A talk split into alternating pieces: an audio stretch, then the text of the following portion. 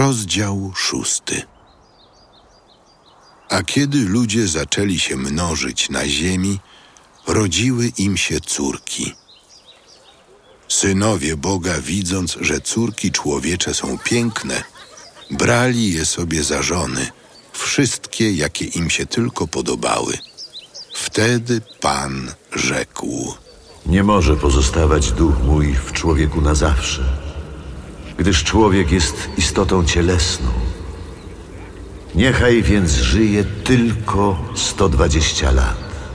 A w owych czasach byli na ziemi olbrzymi. A także później, gdy synowie Boga zbliżali się do córek człowieczych, te im rodziły. Byli to więc owi mocarze, mający sławę w owych dawnych czasach.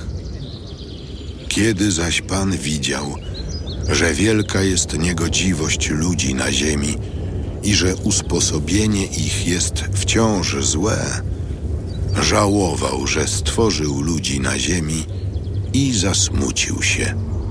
Wreszcie Pan rzekł: Zgładzę ludzi, których stworzyłem z powierzchni ziemi. Ludzi, bydło, zwierzęta pełzające i ptaki podniebne.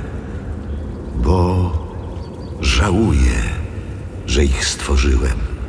Tylko Noego Pan darzył życzliwością. Oto dzieje Noego.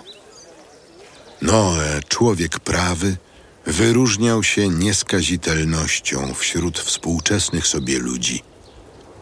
W przyjaźni z Bogiem żył Noe.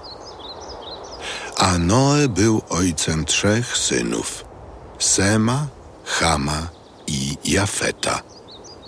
Ziemia uległa skażeniu wobec Boga i napełniła się gwałtem. Gdy Bóg widział, iż ziemia jest skażona, że wszyscy ludzie postępują na ziemi niegodziwie, rzekł do Noego: Postanowiłem położyć kres istnieniu wszystkich ludzi, bo ziemia przez nich jest pełna gwałtu.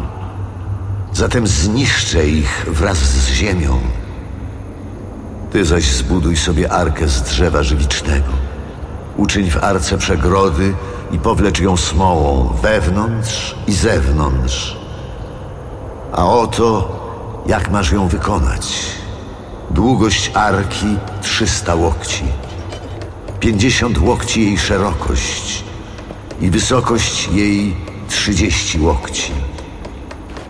Nakrycie arki, przepuszczające światło, sporządzisz na łokieć wysokie i zrobisz wejście do arki w jej bocznej ścianie. Uczyń przegrody, dolną, drugą i trzecią. Ja zaś sprowadzę na ziemię potop, aby zniszczyć wszelką istotę pod niebem, w której jest tchnienie życia. Wszystko, co istnieje na ziemi, wyginie, ale z Tobą zawrę przymierze. Wejdź przeto do arki z synami Twymi, z żoną i z żonami Twych synów.